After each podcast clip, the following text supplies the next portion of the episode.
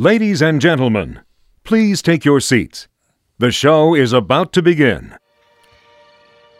Did you know that a young boy drowned the year before those two others were killed? The counselors weren't paying any attention. They were making love while that young boy drowned. His name was Jason. Jason was my son. And today is his birthday. You let him drown. You never paid any attention. Look what you did to him. Look what you did to him. Kill her, Mommy. Kill her. Good evening, and welcome to our special Halloween edition of Three Guys in a Flick. This is where we review the good, the bad, and the horribly absurd. Tonight, we continue our ongoing series of classic horror movies and their remakes. So sit back and relax as we take a trip to Camp Crystal Lake. Tonight's episode 1982's Friday the 13th and the 2009 remake. Beware spoilers. Coming to you from the boiler room, one, two, I'm coming for you. My name is Don. And to my right, the guy guaranteed to haunt your dreams. This is John. Glad to be here. And to my left, the guy most likely to have a basement full of dead bodies, the professor, Ken. I thought if we agreed that we weren't going to talk about that. So, how you guys doing? Doing all right. Glad it's the weekend. I think we should change up how we open the show. I don't think we should say that we're reviewing the good, the bad, and the absurd. It should be the good, the bad, and the gruesome. Ah. I like the gruesome. I like that. Yeah. At least for October, right? It's Halloween. The good, the bad, and the gruesome. This is my second, Halloween is my second favorite holiday. I was born the day after Halloween, so That says a lot I used to always you, celebrate pal. my birthday on Halloween. So, no, wait, you were born in November. Yes, November 1st. Okay. So, Halloween is in October. So I said the day after Halloween. So, it doesn't really matter. You're not a Halloween baby. You're just a hater. That's all you are. Is so just a speaking hater. of birthdays, as much as you think your birthday is a holiday, Don, it is not a holiday. I beg to differ because my birthday every once in a while lands on Thanksgiving. What now? Bitches. All right, so let's talk about the first Friday the 13th, the original made in 1980. It was released on February 13th, 1980. It was directed by Sean S. Cunningham. It was written by Victor Miller, and it stars, oh, fuck, who cares who it stars, but it does star A Kevin- very young. Kevin Bacon. Heck yeah. Yeah. You know, this movie was only made for $550,000. That's crazy. Yeah, that was pretty pretty crazy to see that. Although looking at it, it does look like a pretty cheaply made movie. Yeah, but it's so cool. Right. I mean, okay. With what they some did of with yeah, it. was with we'll get there. Um, it went on to make 60 million.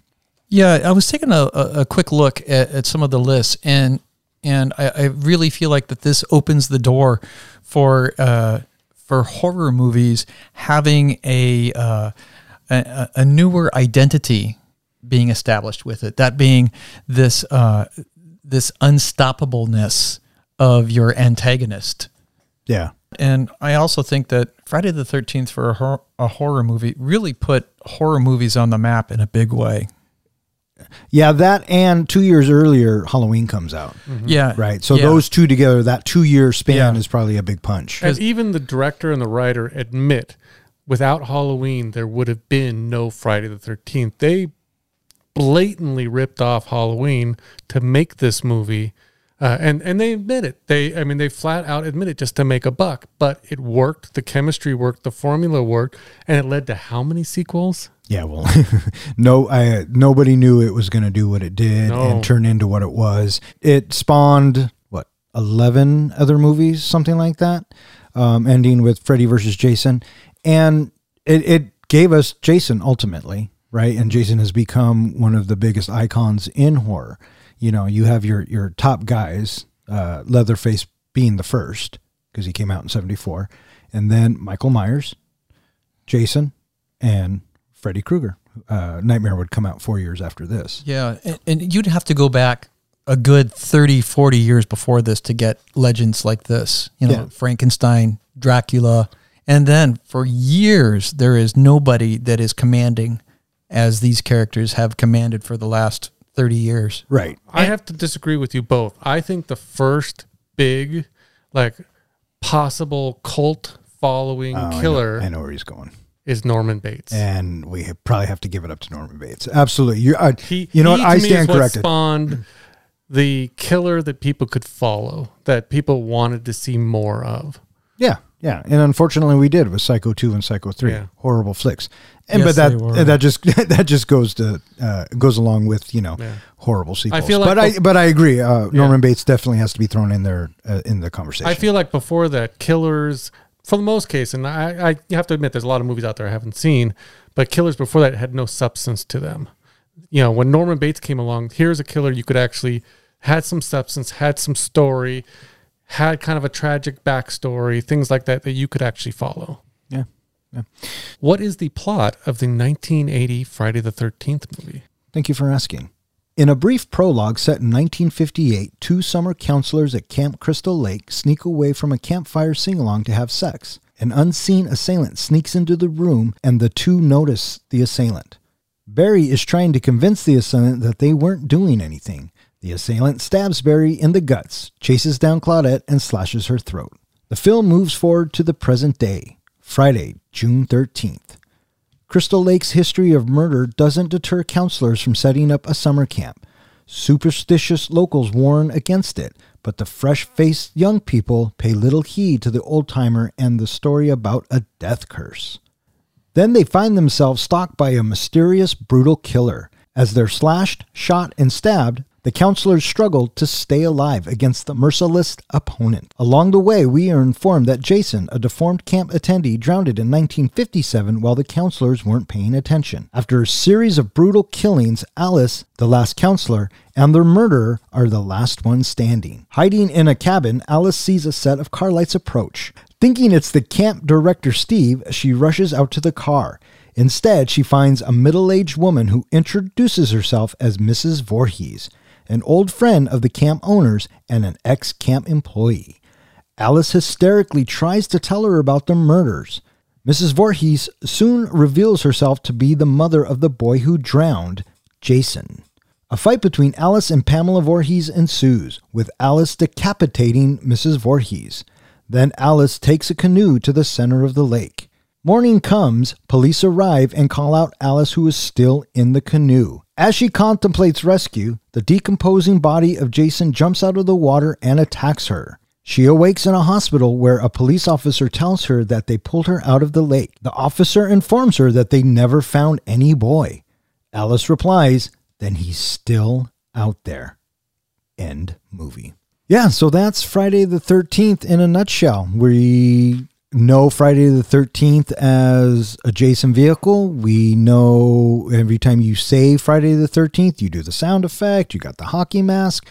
But from the very beginning, There's no Jason. it was his mom. Yeah, Jason doesn't kill anyone, and we don't even get to see him until the end, and then he's only a boy. Hey, how about this for a theory since you love theories so much? What if he's helping her the whole time?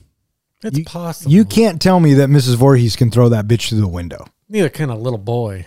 Well, he well, we don't know. It's what year is it? I mean, he could be 10, 11 and he's deformed and Jason is a fucking brute. Right? So you yeah, never but you saw him coming out of the water. He's a skinny little scrawny kid. Eh, could have been a dream. I thought it was a dream. Yeah, cuz when she wakes up, right? That's what it's supposed to do. Is it's supposed to make you think: Is it real? Is it a dream? It was actually inspired. It was added at the last moment, and it was Tom Savini's idea, uh, who's a genius when it comes to special effects and technician type stuff. Uh, he came up with the idea based off of Carrie. He wanted to add a jump scare at the end. Sure. And it opens the possibilities to sequels because Mm-hmm. at the time nobody knew how this was going to do. Right? They had they didn't have 12 sequels in the pocket. You know? So, yeah. And uh, uh that formula of adding that eddy, ending stinger kind of became a trope throughout the 80s with the horror movies. Happens in mm-hmm. Nightmare on Elm Street, you know, any other movie that came out in the 80s horror genre wise. Let's go around the table real quick. John, being the horror aficionado, what'd you like about this? You know, I liked that this was a little bit different than other horror movies out there. This was more of a who done it. You're trying to guess who the murderer is. And because you only ever see through the killer's eyes, you don't actually see the killer until the very end of the movie. I personally think it was pretty damn obvious who it was, or at least in the end, when the car dries up and the woman gets out, you know that that's the killer. So I did like the mystery and I do like a little bit of the character development. There's a little bit more character development in this movie. Uh, but I got plenty of things I did not like in this movie. Professor, what'd you like about this movie? When it ended, So what you're telling me is that you like nothing about this film. I didn't say that. Well, you you I I, said, said I that- said what did you you like like- about it, liked and you it when said it when it ended. ended, which tells me you don't like the Well, movie. you're saying what he liked best about it. I oh, didn't Oh, say fuck that. You and like, your- no, no, no, no, that's he's- what I like best. no, he's saying that's what I, like said. best. He's saying that's what I said. I didn't ask you what Well, you liked best. About. No, I was about saying it. what he was saying was he was saying what he liked best. He- but about he didn't say that. No, okay. He no. didn't say that. Okay, so what did you like I other than when it ended? I I I I, I kind of liked the uh, uh, the kids. They were fun and goofy. They certainly didn't have my attention uh, for being anything other than um, you know uh, fodder for the killing for the, for the sacrificing. And I thought that the uh, the setting looked really good. The camp. I, I really liked the way that the camp looked, and uh, it it really made me feel isolated out there and the movie uh, made me feel like i am not going to get any help from anywhere because there's nobody else around Yeah. Uh, I liked uh, Tom Savini in it. I'm a big fan of his work. Uh, Dawn of the Dead. Uh, like you were saying, John, he's uh, would you call him a genius? I would say he's a this, genius when it uh, comes to special absolutely. effects and his ideas that he throws in the movie. Absolutely, I agree with you 110%. So it, uh, to see his kills and gags pay off, I thought was really cool. I also liked the spirit of the film, which was it's an independent film, and when you look at how they, you know, your the shots and uh, the composition and just what they were doing with the camera, they were using the camera as the POV, but wasn't necessarily always the POV of the killer, but they wanted to make you think that, you know. Um, but really the spirit of the film I really dug because uh, of how low budget it was, and I'm a fan of low budget filmmaking. Um, some of the kills were okay. I mean, I wouldn't go so far as to call it super gory. There is moments, uh, again, thanks to Tom Savini. Um, but other than that, yeah, I'm not. I wasn't really too, really too impressed. Well, what did you not like about the movie?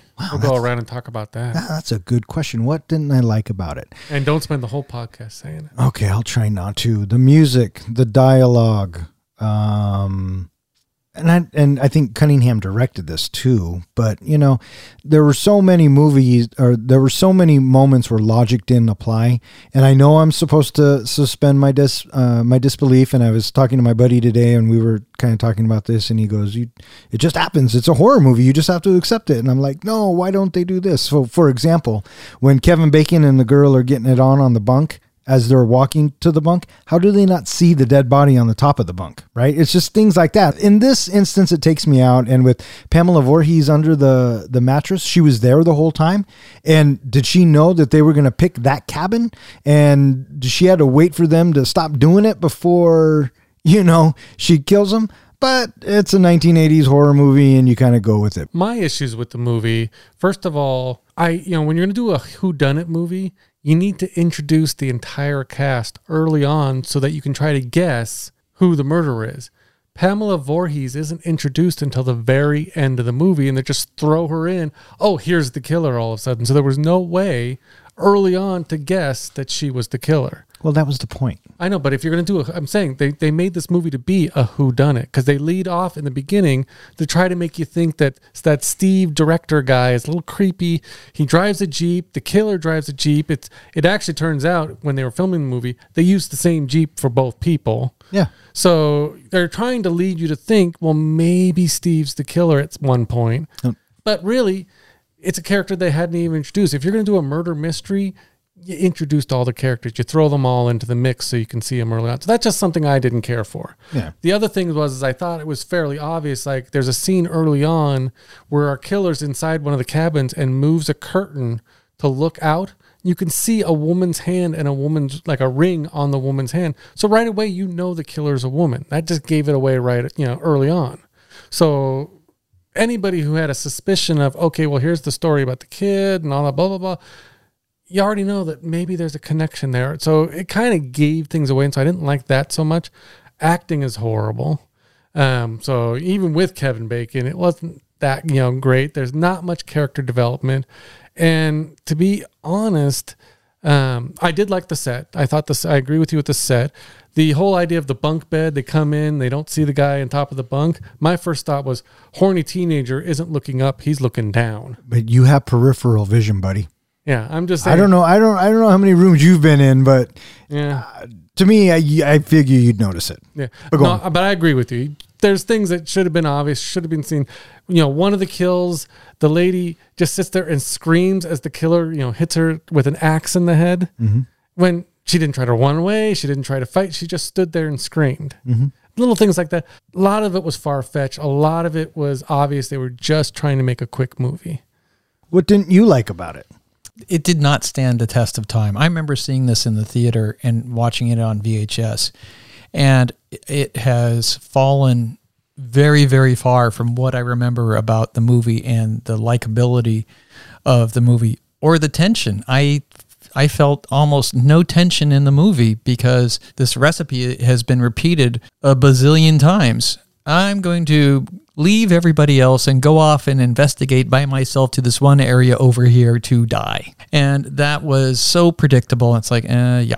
hmm And uh, yeah, there you go, too. hmm And uh, the fact that the uh, killing is done so conveniently that that it works out as well as it does. You know, we were talking about the cabin, not seeing the body on the uh, upper bunk, and she's underneath the bed while the couple is doing it. Okay, and then okay, she leaves and goes to the bathroom. She reaches up from underneath, grabs his forehead, shoves the. Oh, how does she get the arrow to stand up underneath the bed? You know, I uh, whatever. So on and on and on. The acting was ugh, miserable.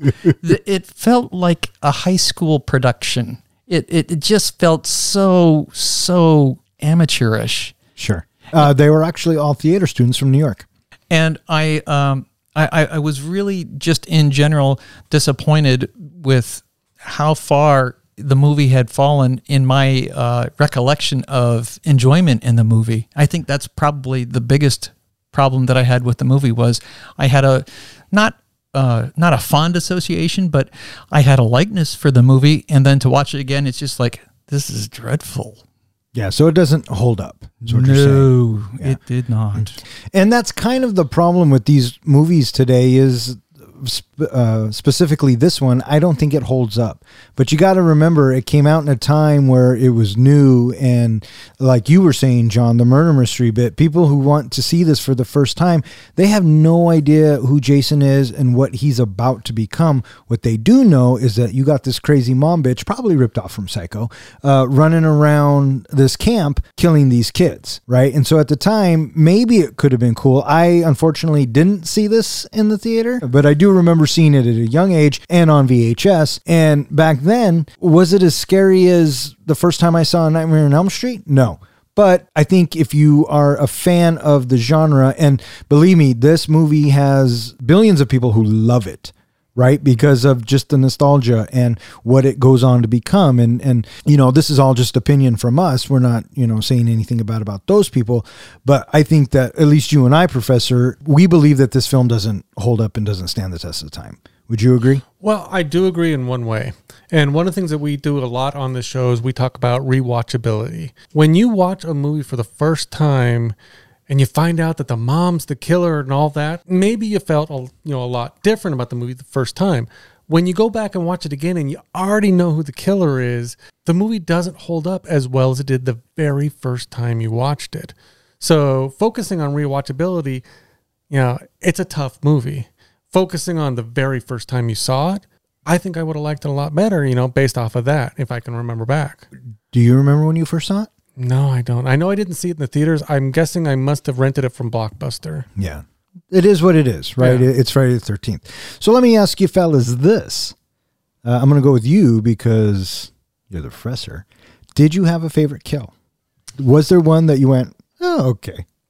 the the favorite kill that I have isn't necessarily that it's a favorite kill; it's that it's a memorable kill. Fair And- enough. And for many years after Friday the Thirteenth, I would ask people a trivia question of, "Hey, do you remember that moment in Friday the Thirteenth when the hand reaches out from underneath the bed, grabs the forehead, and the and the arrow goes through the guy's neck?"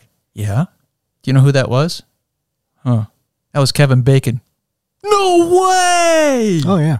people for many many years had completely overlooked that point and so there was a, a many times that i would point that out to people and their mind was blown because they had completely forgotten about kevin bacon being in it so with that it is the most memorable kill for me and not necessarily my favorite kill but the only one that i really remembered Yeah, but you just watched it. yes Wa- When you watched it, was there one that stood out to you other than the uh, arrow? Um, no, because each one of the kills, for the most part, it's like, okay, so you're gonna prop him up on the door by stabbing arrows through him, so he's suspended from the door. Okay, and then oh, the girl uh, taken off in the woods. You know, she she tumbled out of the the jeep and she's running perilously and she's going to die. And yeah, she's just standing there. okay, I think she holds the record for the most trips and stumbles in any horror movie. Oh, I, I believe it. I believe it. All right, so we're going with the arrow for you is the most memorable. not yeah, just because Just cause. yeah. Now, because I like to give a little bit of trivia now and then, I do want to to throw out that for that scene, the arrow scene that you're talking about, Kevin Bacon did shave his armpits. I will keep. I will. I will. I, And will- I will- you know. and it showed. I will keep. not. I will keep referring to this, though. I've said it in uh, older podcasts. And uh, do you ever see Billy Madison? Yes, I have. I know where we're going. I expected it. I now feel dumber for knowing that information. Thank you. But like the professor, I have to agree the most memorable kill scene, it actually was between two scenes, but the most memorable in this movie for me was the arrow scene. Not only because it was just gruesome and I thought the way that it looked fairly realistic coming up through the neck was my thought was how do you get an arrow first of all how do you like a woman hold down the head and get an arrow to stand up and go through the bed all the way up through the neck that was odd. I didn't even think about you know her being there the whole time, or, uh, or picking the right bed, or them not seeing in the bunk, and or you know, all that stuff. Then just the whole idea of how did she do all of that? Movie magic, my Um, friend. someone's hand comes up and grabs my head. I am out of that bed in thirty seconds. I mean, he, Thirty seconds. less than that. I'm sorry, two seconds. Okay, that's better. I I am out. Besides pissing myself, I would have been out of that bed. But you know, the arrow coming up through the neck, breaking the spine or whatever, that was the most memorable. The next would be the woman getting shot with the arrows in on the archery range. She never got shot in the air. Or She- what, what you get hit with? nothing. We she We didn't see Yeah. her Oh, die. we didn't see yeah her. that die. and that We- was and, we heard her. right. So the lights go on. She Yeah. runs, and then the next time we see her, she's getting thrown That's through the fucking window. Yeah. Right. Mm-hmm. Mm-hmm. Didn't you just watch it too? Yeah, I did. But I forgot that we don't get to see it. But I'm just saying the whole lights coming on, all of that, and her being on the archery range, that was kind of memorable for me. Yeah. No, they saved that for part three. Do you know early on in the movie when she's standing out in that archery range and the arrow almost hits her? Tom Savini is the one that fired the arrow. Yes, exactly. That's No, I didn't know that. But thanks for ruining my trivia question. Yeah, you're welcome. You're welcome. My favorite uh, kill, I guess, if we had to pick one, was the guy stuck to the fucking door with the arrows. I thought it was cool. She closed the door. There he is. Everything else was a, a, a gut slash, a throat slice. You had the axe to the head, which was a pretty fucking close 2nd Um, and then, of course, the arrow. And I think we've talked about that at nauseum. Um, but yeah, it, it was the uh, arrow in the door for me. I like that one. So, with all that said, any final thoughts on Friday the 13th, the 1980 original? Again, for what it was meant to be, its purpose, all that, I feel like it satisfied what they were going for. Sure. And the fact that it created a horror franchise, you have to give it a credit. You have to give it a nod. Unfortunately for me, the movies really didn't take off until the second film, until they really got Jason in the films.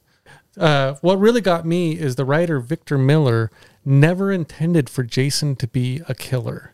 He wanted Jason, if there was ever going to be any sequels, or especially the first movie, he wanted Jason to be the victim and to be the person they tell the stories about. You know, he didn't want Jason to lose that innocence, and they took that away when they did the sequels. So he wasn't ever happy with the sequels. Well, that's what happens when you're a writer and not an executive Yeah. producer. They obviously made the right decision because Jason worked. Oh yeah, fuck yeah. Yeah. Yeah, yeah, yeah. Um, Comments on Jason coming out of the water at the very end.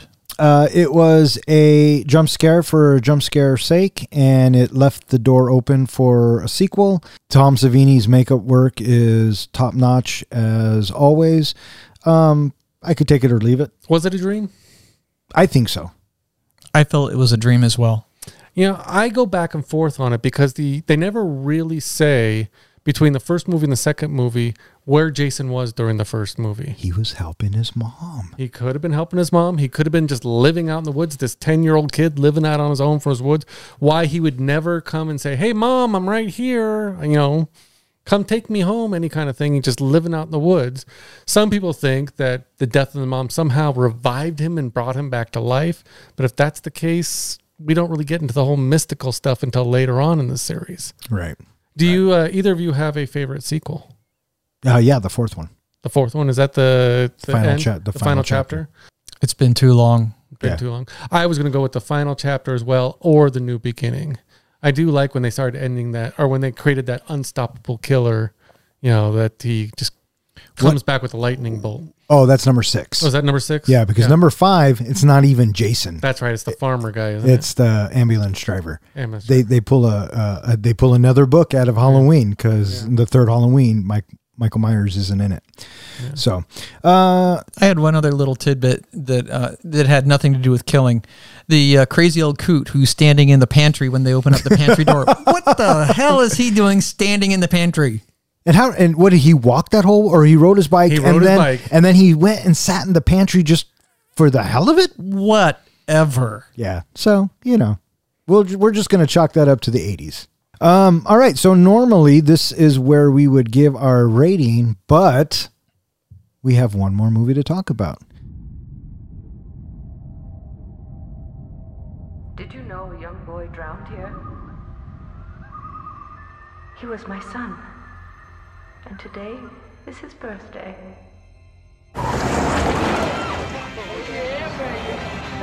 You won't believe my parents' cabin. Here we are. Very nice, huh?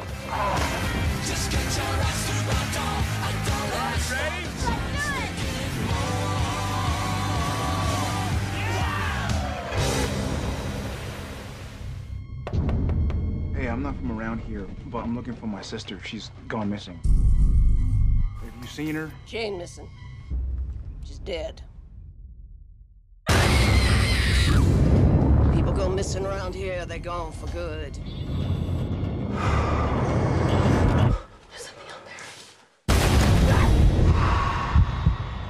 We gotta get out of here. Come on, you guys. Oh my god. This place is called Camp Crystal Lake.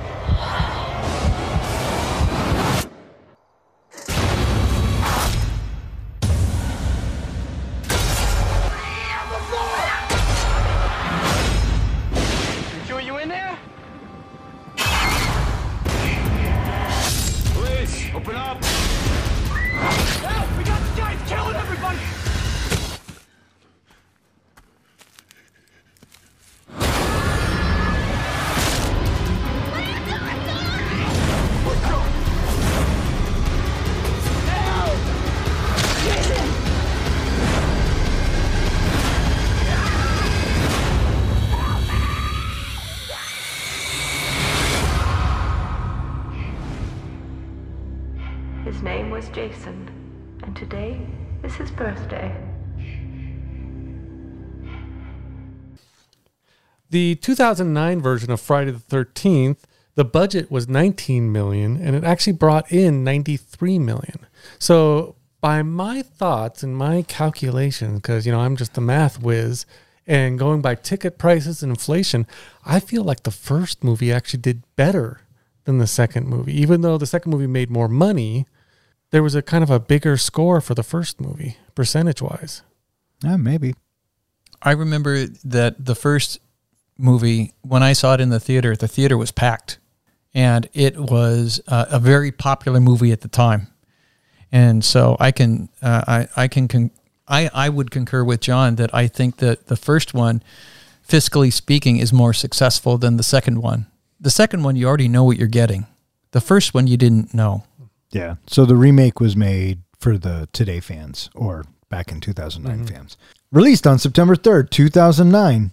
Friday the 13th, the remake was directed by Marcus Nispel. Story by Damian Shannon, Mark Swift, and Mark Wheaton. Stars Jared Palicki, Daniel Padalecki. Panabaker. What, what is it? Padalecki. One more time? Padalecki. Yeah, it's those guys. And it's about, let me guess, Camp Crystal Lake and Jason Voorhees. Did you know the origin of the Yeah, it was the uh, composer of the first film. Mhm. It took the was it Kill Her Mommy and Kill kind of yeah, and kind of just played with it a little bit, and that's what we got. Yeah, a lot of people think it's ch ch ch. k, k. Oh yeah, it's one of those things that's always misrepresented, Yeah. right? And and actually the the theme changes for every film. Mhm. So, uh, did you see this in the theater, Professor? I did not. The first time I saw it was last night. Uh, comic book guy, did you see this in the theater? I believe I did. Yeah, uh, I saw this in the theater. Uh, took Keenan and a couple of his buddies, and I I fucking dug it. Uh, I was kind of happy, though.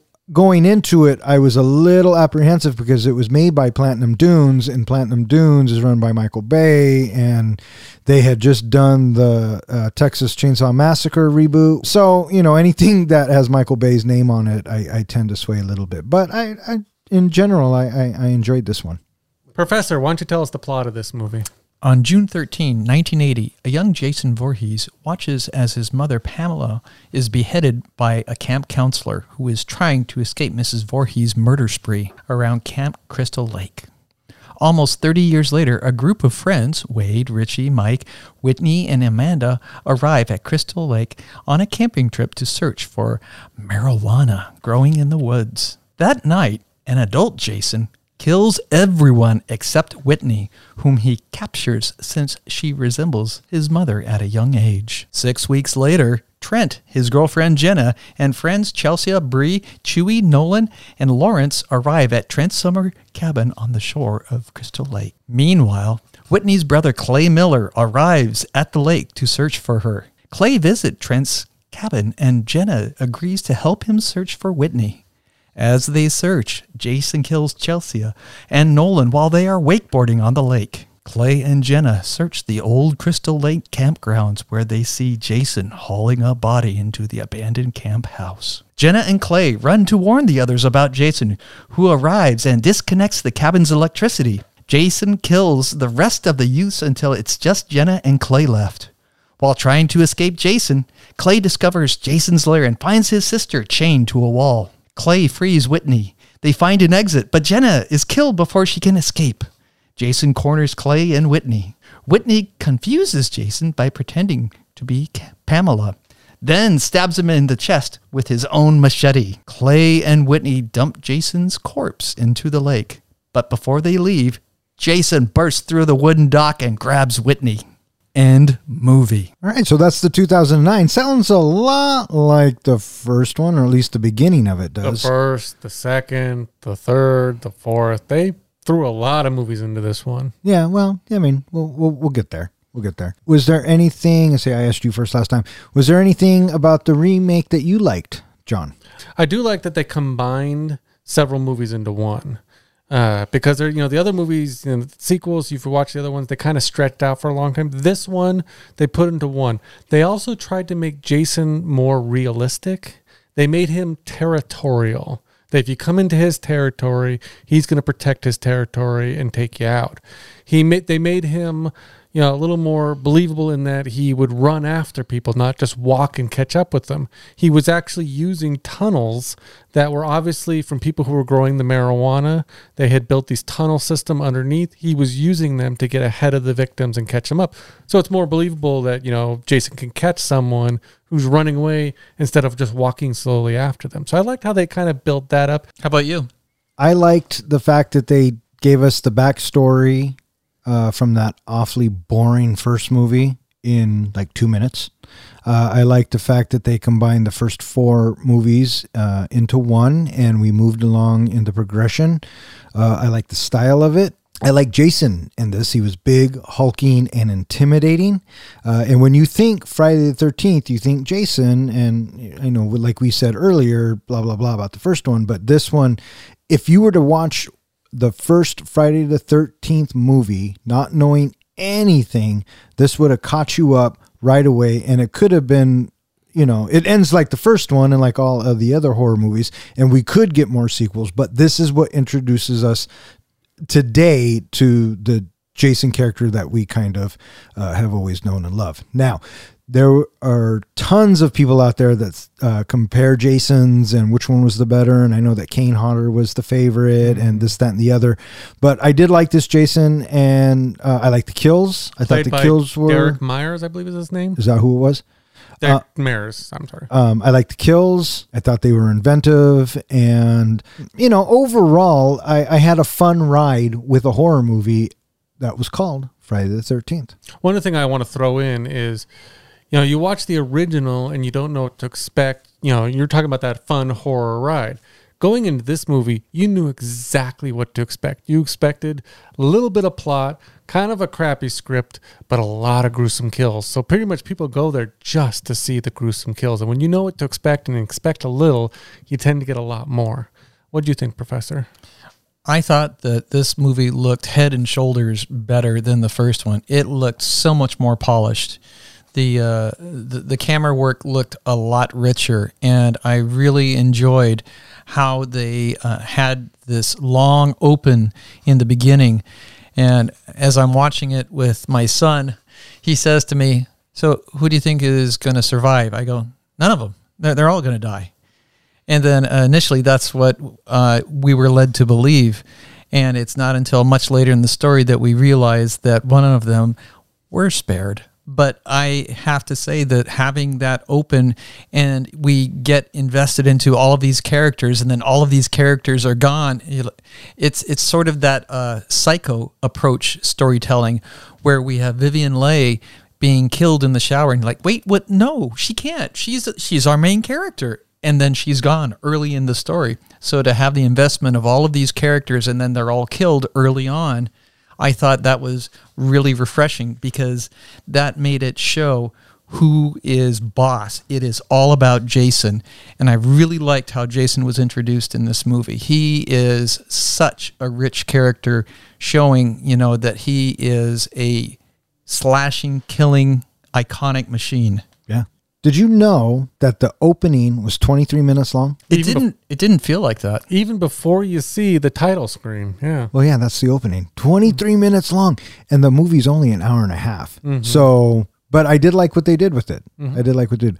Uh, what I didn't like about it, it wasn't at a camp, it was at a resort house, which now leads me to ask the question how is this gorgeous house in that area and we've never seen Jason before? What else did you not like?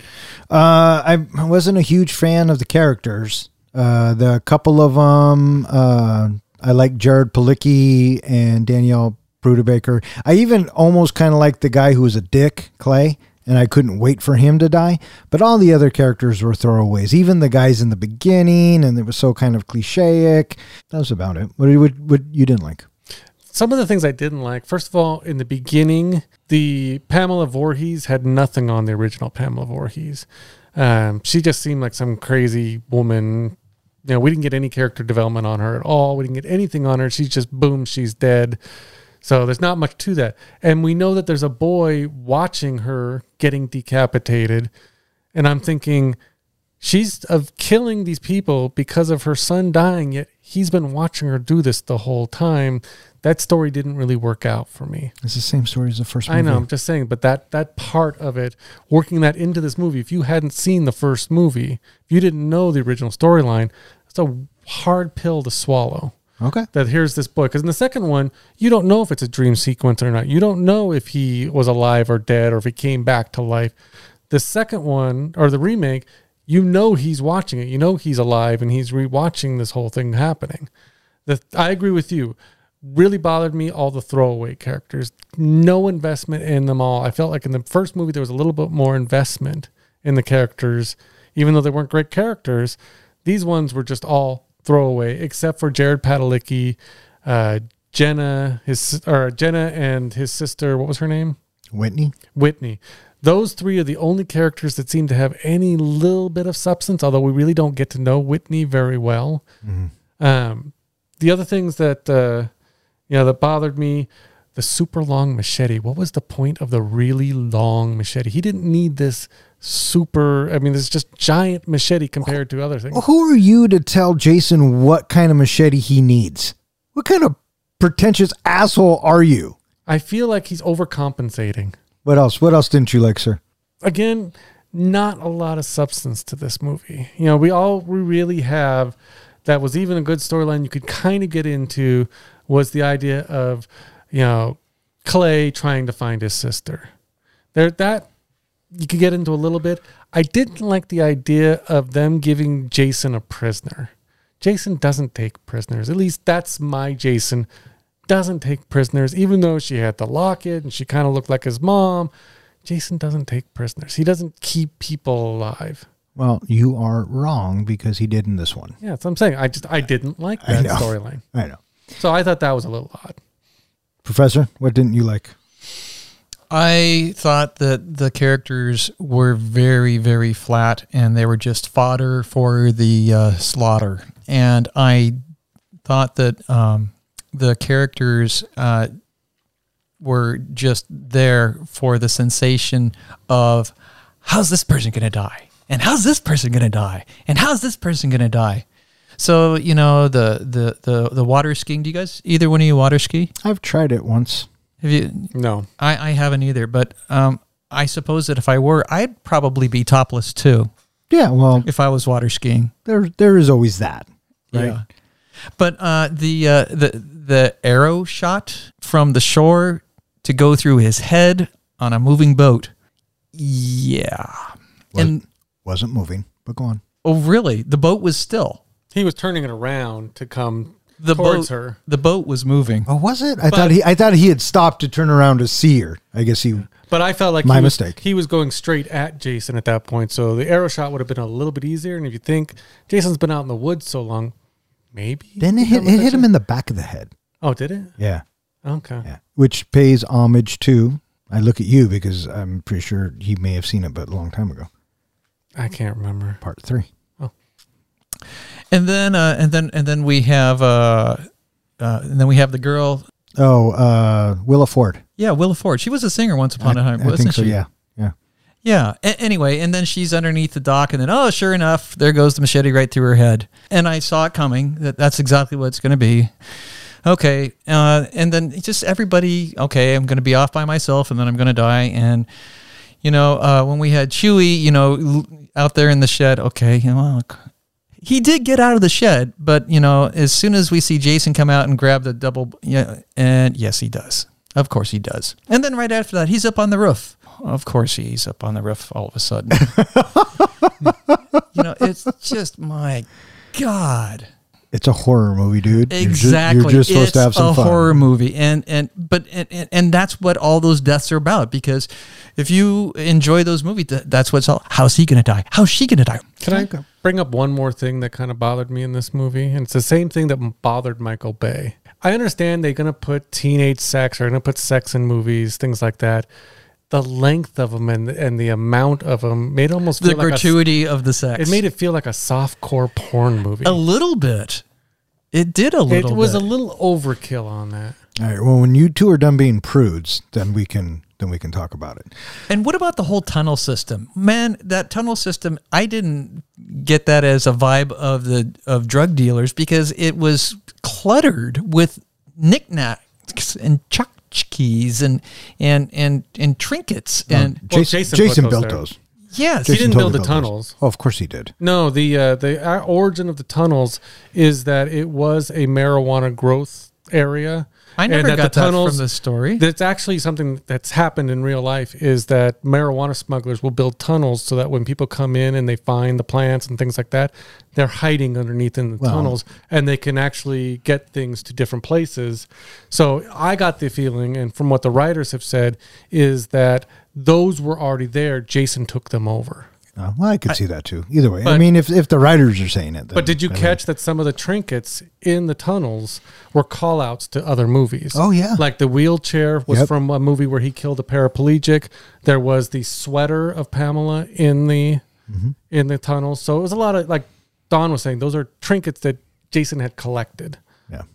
And I, I, I was completely surprised to see Whitney alive. That that that just did not belong in the story.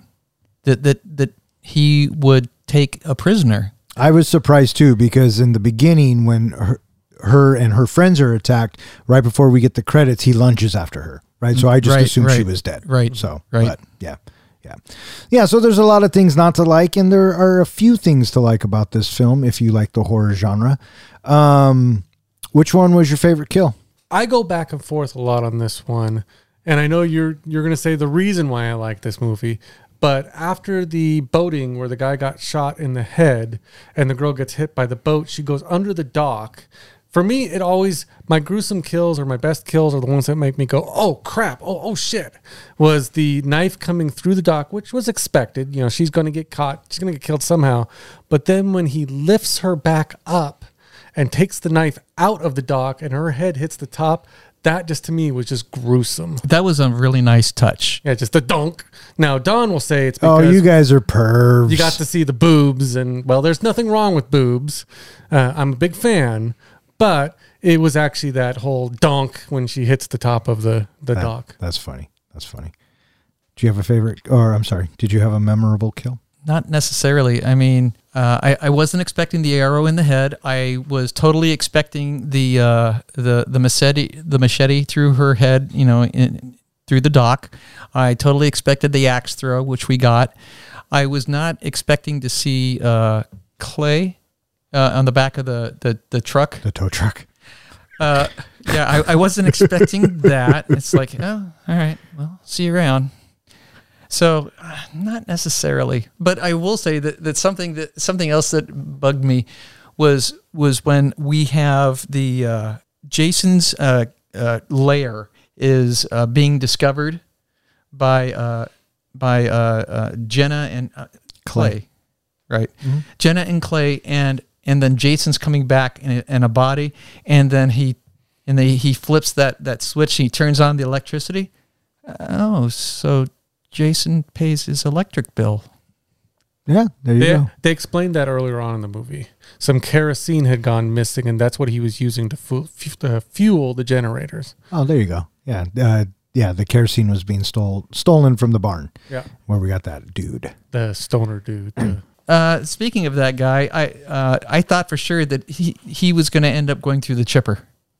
Oh, so did I. Why didn't that happen? I oh didn't oh that could have been my favorite had they done that. Yeah. see and and that's where I was kind of sort of going a little bit. If It's like- anybody deserved the chipper, it was Chip. So anyway, it, I, I don't really have a favorite or a most memorable.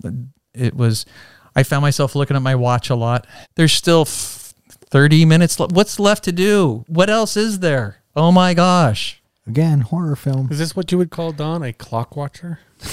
Uh, this one? Yeah. No, for- well, Ken, Ken would call it a clock watcher. I wouldn't. Mhm. I, I was having fun with it. Uh, my favorite uh, is uh, a tie between two. And what I do is, me being me, whenever I'm watching a movie, I try to put myself in the position of a character or the protagonist, antagonist, whoever. And when in the opening kills, when he takes the lady and puts her in a sleeping bag Why the effort on that? and hangs her over a fucking fire. What the heck? I remember watching that in the theater going, holy shit. And again, they're kind of paying homage to, I can't believe, I can't remember if it's four or five or no, it's not four, uh, five or six, where he takes uh, two bodies and sleeping bags and pounds those together, right? But this one, to, to imagine yourself being cooked alive in a fucking sleeping bag, horrific. So I got a kick out of it. But then watching it again last night, and I hadn't seen it in years, but in the garage when Chewie gets it with that nail and how slow Jason puts it into his throat and it goes all the way up and he starts gurgling and spurting up blood and then he sticks him on the fucking door. Those two were fucking gruesome and they were fucking dope. So those are mine. Yeah, I, I just didn't understand. He goes through a lot of effort, you know, for his kills, specifically the sleeping bag one, because, you know, okay, he's going to hoist him up over the fire. That's a lot of effort, but okay. Uh, what else do you want to say about the remake? Anything? No, I think I'm uh, ready to move into some comparisons. Let me ask you this. Yes, sir. Looking at the 1980 version and the 2009 version, do you feel they're comparable? I think this one has a better story. I like the element of Clay looking for his sister because I think in a lot of these films, you have your kills and you have the in between, right? And I think it's the in between. If the story is good and it keeps moving you along, or at least entertained, it, it moves along better. The first one, the in between the kills, it was fucking boring. Mm-hmm. Right. I mean, it was 80s camp. And maybe back in the day it was cool, but going back and watching it now, it just doesn't hold up. So it's fucking boring. The in between of this one at least had a, a coherent story that kept moving us forward with Clay trying to find his sister. So I think, yeah, they are comparable. And I think that the remake had a better story than the first one. Going back to a previous movie that we've looked at, Evil Dead 2, we coined, or we didn't coin the phrase, but they kind of coined the phrase requel, which is basically a remake, remake slash sequel. That was apparently the original intention of this remake was to be a requel. It was supposed to be taking the first movie, doing, you know, taking it, combining it with the first, you know, four movies, making it a sort of remake slash sequel to lead into new movies. They actually had another sequel planned for this, the remake. Got scrapped, unfortunately, because I would have liked to see where they were going to go next and if they were going to try to reuse any other you know storylines or go in a completely new direction. But I feel like the, you know it, it's somewhat comparable, but I don't know if I'd really call it a remake since it's not really a remake of the first movie. It's a remake of the first four movies. That's a remake. It's a reboot of the series. Yeah, so I call it more of a reboot. I think is a better term than remake. Reboot, remake. I think you're kind of splitting hairs But- to a degree. But I will give them credit. I mean, once you know, like for the first movie, again, like I said earlier, once you know Pamela is the killer, you can't remake a movie and have her be the main killer for the whole movie because you already know it. It would have been kind of cool to do a remake where this time we see from her, you know, her vantage point, her viewpoint of her stalking all of the people and killing all the people. But do we really want to spend an hour and a half watching her, Pamela, be the killer? Well, that's Or do what we we want got in the first one. Right. We we But- did we did in 1980. But I'm just saying, her, you know, seeing actually her in the first movie, kind of, you know, her vantage point would have been kind of cool. Then go back and watch the eight uh, 1980s version because that's what it is. But we don't see, we just see through her eyes. We don't see her motives. We don't see all of that. We don't see her going into the cabin and hiding under that bed for that particular reason or hiding in the shower or we don't see physically her. She actually didn't show up until the last 10 days of filming and filmed the beginning. That's why all the other scenes where you see the killer, you don't see her face because she wasn't there on set at all. She wasn't needed. Yeah. It was her point of view, so she's the character. That's what we see it through. I'm just trying to say it might have been nice to see it from a different vantage point. okay. I thought that uh, as you were talking about it, a remake, if you will, I looked at it more as that this is a reinterpretation of the Jason storyline. This is this is why Jason is Jason. We went and we took elements from the earlier story and they're reinterpreted to work into a somewhat semi-plausible story for the creation of Jason. And Sure. I, and I think it is stronger, a lot stronger than the first one. Which of the two movies would you say had the better script. Well, I'm going to have to go with the second one because the first one was dumb and the second one was dumb, but the second one was less dumb. Ken, do you have a preference of which was better written, which had the better script? I think I would probably go with the second one. I will agree with both of you. I would say uh, I liked the fact that they combined the first four movies into one movie and actually gave it a little bit more of a storyline. There's more Um, substance to it. yeah, there's definitely more substance. So for me, I'm going to go with the 09 version as well. All right, so how about this? Which one had better characters? I, I liked the characters from the first movie than I did the second movie, only because I had no investment in the remake and I was just looking forward to them dying. So you like the original cast better? I think there was more development with them. Okay, interesting. Professor, Uh, 2009. I like those characters more than than the originals. I will agree with you because I wanted the characters other than Palecki and the other chick. I wanted them all to die. In the first one, I didn't. You're agreeing care. with me or agreeing with Ken? I'm agreeing with Ken. Okay. 2009. And at least in the remake, we know that Trent's a dick and we want him to get it. We know that Chewie's the comedic stoner, him and his buddy, and we have our token black guy who doesn't die first. I loved Like how he think it called out that he was the token black guy. Yeah, yeah, he, he, he called it out. Palicki and the sister and The other- writing was stronger too. it, it was a, a little a little bit stronger. Um, stronger. I'll use stronger loosely, but it was Mm-hmm, better. So yeah, I'm gonna go with the characters from 2009. What about soundtrack? Which of the two movies do you think had better music? 2009. The 1980 soundtrack was annoying. They clearly ripped off Jaws, and it was just. I mean, it seemed pretty basic to me. So I'm gonna go 2009. And I know it's just going to give you another reason to hate me, but I actually go with the 80 because it reminded me of Psycho and and Jaws. But I love that style of music. I felt like the 09 version really didn't even have much of a soundtrack. That's what I liked about it. So when I go with which one had a soundtrack and which one didn't, I got to like the first one better.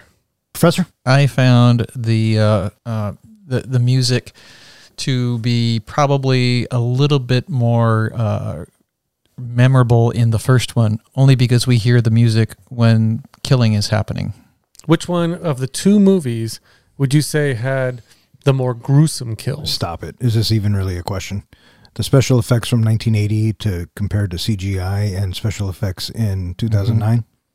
Mm-hmm. I guess if you're a movie purist, you could go with the arrow scene, which was kind of cool and how it was done, very good. But I'm not. 2009 Machete to the head. Come on, that looked pretty good. and um the fucking burning up in a sleeping bag The- and the bear trap and Yes, the fuck yes. beheadings and the the nail and the arrow and the getting stuck on the fucking tow truck. Okay, so you're saying 09. Yeah, 09. totally. You're saying 09 as well? Yeah. Please disagree with us. I, I, I, I honestly do disagree because I like Tom Savini's arrow through the neck. You know, it looked like Kevin Bacon's neck with an arrow coming through it. So No, it didn't. But go That's on. just I'm just how I feel. So I, I go with the 80 on that. Of course you do.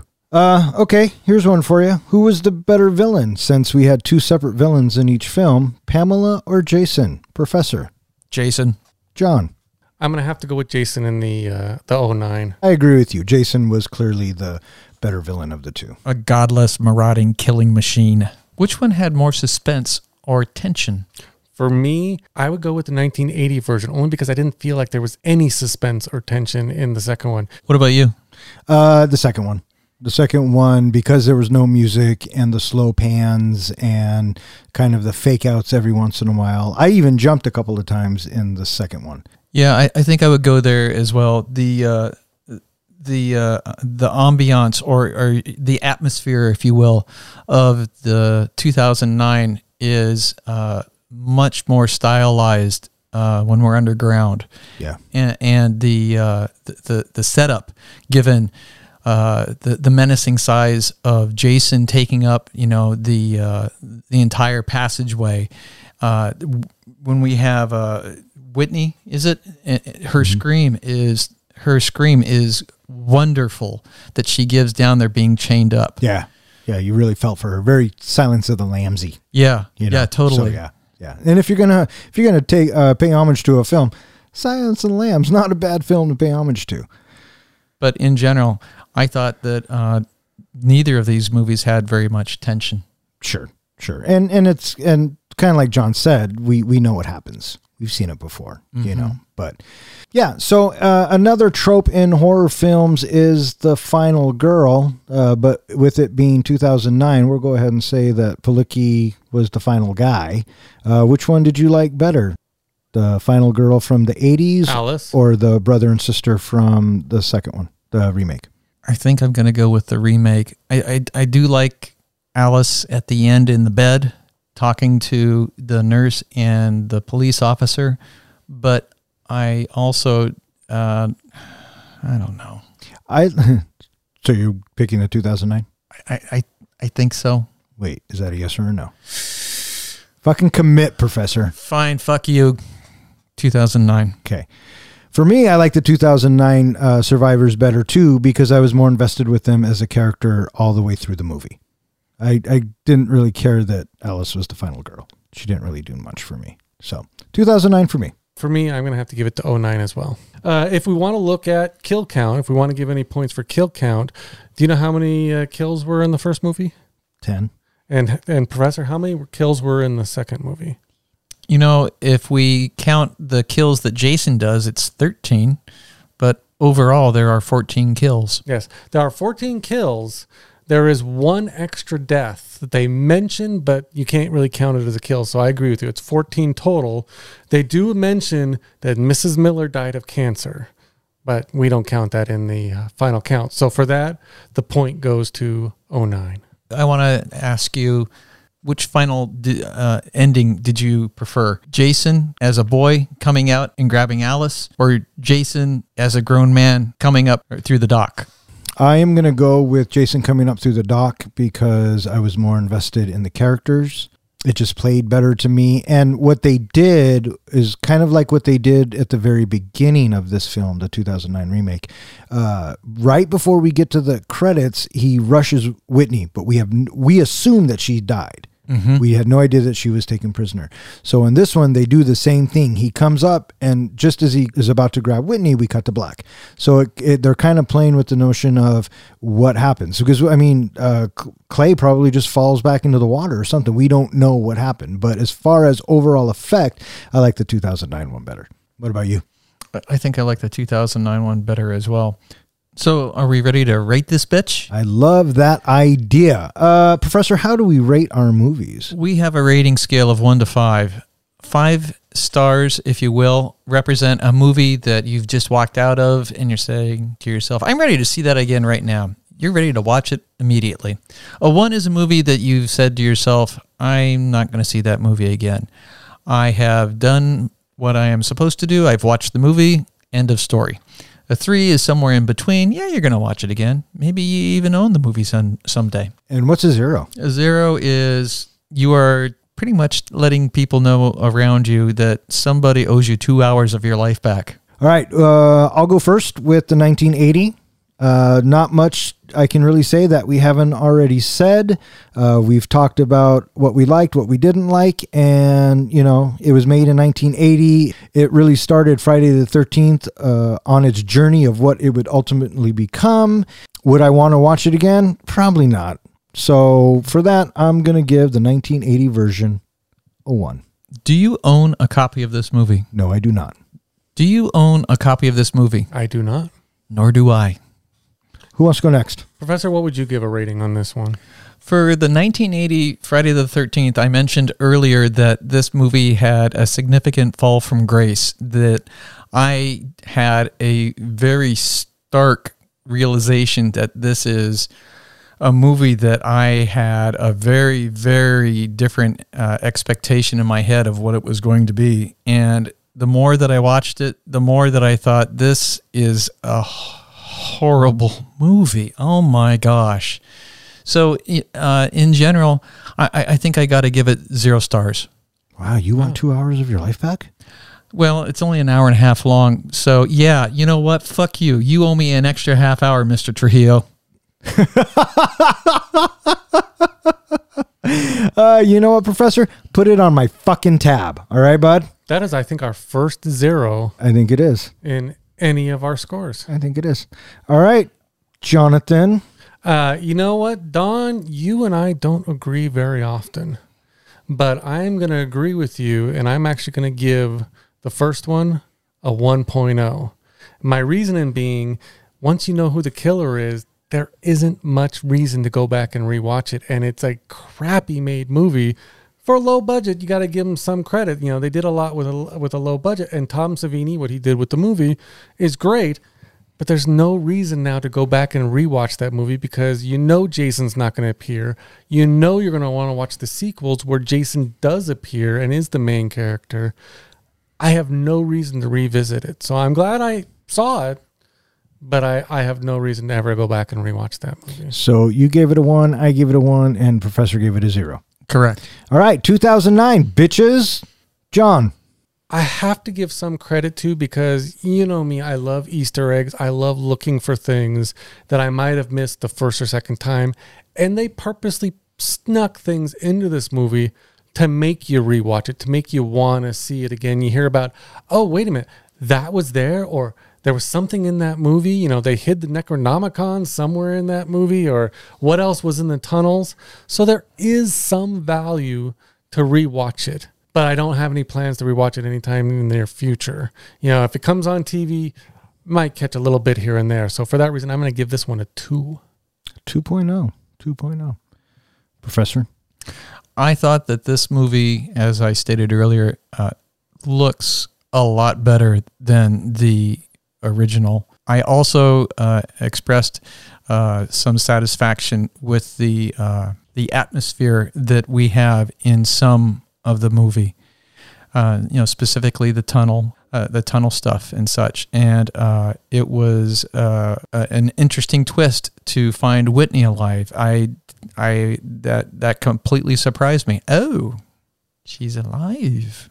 In general, it was very pedestrian uh, in its tension, and uh, the creativity of the kills were modestly entertaining, if you will. And I would probably give this movie a one. There you go. I found the 2009 remake fun. It looked great. The kills were cool. The characters sucked. The plot was followable. I really, really dug the fact that they combined the first four movies. That way, you, you just kind of get caught up to speed right away with what and who Jason is. Did it have its problems? Yes. Did it have its fun moments? Yes. Would I rewatch it again? Probably. If I have to watch a Friday the 13th movie, if it's not Freddy versus Jason, it would be this one. And then I would probably watch the fourth one. I don't know. Maybe I'll go back and watch the fourth one and compare those two on my own. But for that reason, I am going to give Friday the 13th, the remake, a 2.5. Halfway in the middle. Okay. That's reasonable. All right. So we were taking these points to see which movie uh, score wise came out ahead. I'm going to go out on a limb and I'm going to say it was the 2009 version because we all gave it higher scores, which means we liked it better. Do you want to know how close it was? I don't give a shit who won. The 2009 version did win. Uh, we each scored it out of eight points. For Don, you gave all eight points to the 09 version. Because it was a better fucking film. Ken, you gave seven points to 09. You gave one point to the original. I was actually a little bit closer. I gave five points to the 09 version and three points to the original. So really it comes out to score. If you wanted to keep score everything, the original got three points the new version got four points. Shocker. But anyway, that that's how it all worked out. I do want to see, you know, when we have movies that are a little bit more comparable, how close those scores get.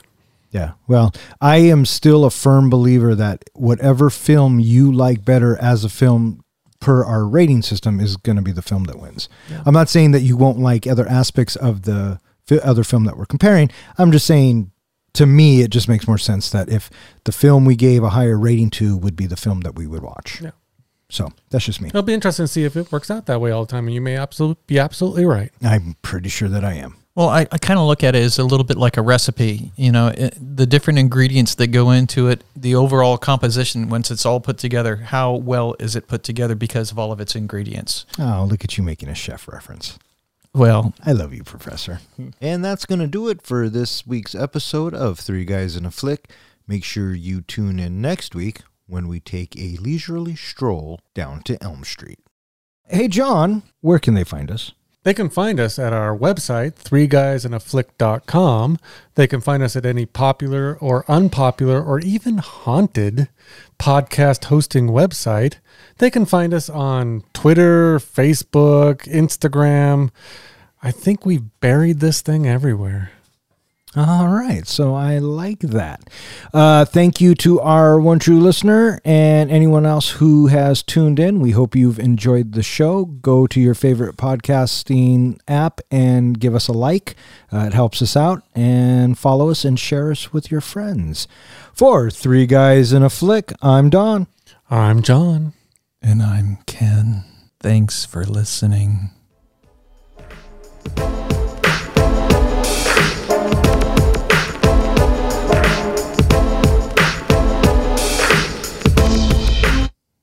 Fucking edit, edit, edit, edit. That's what I fucking got to do all the fucking time. Edit, edit, edit. Okay, shut up.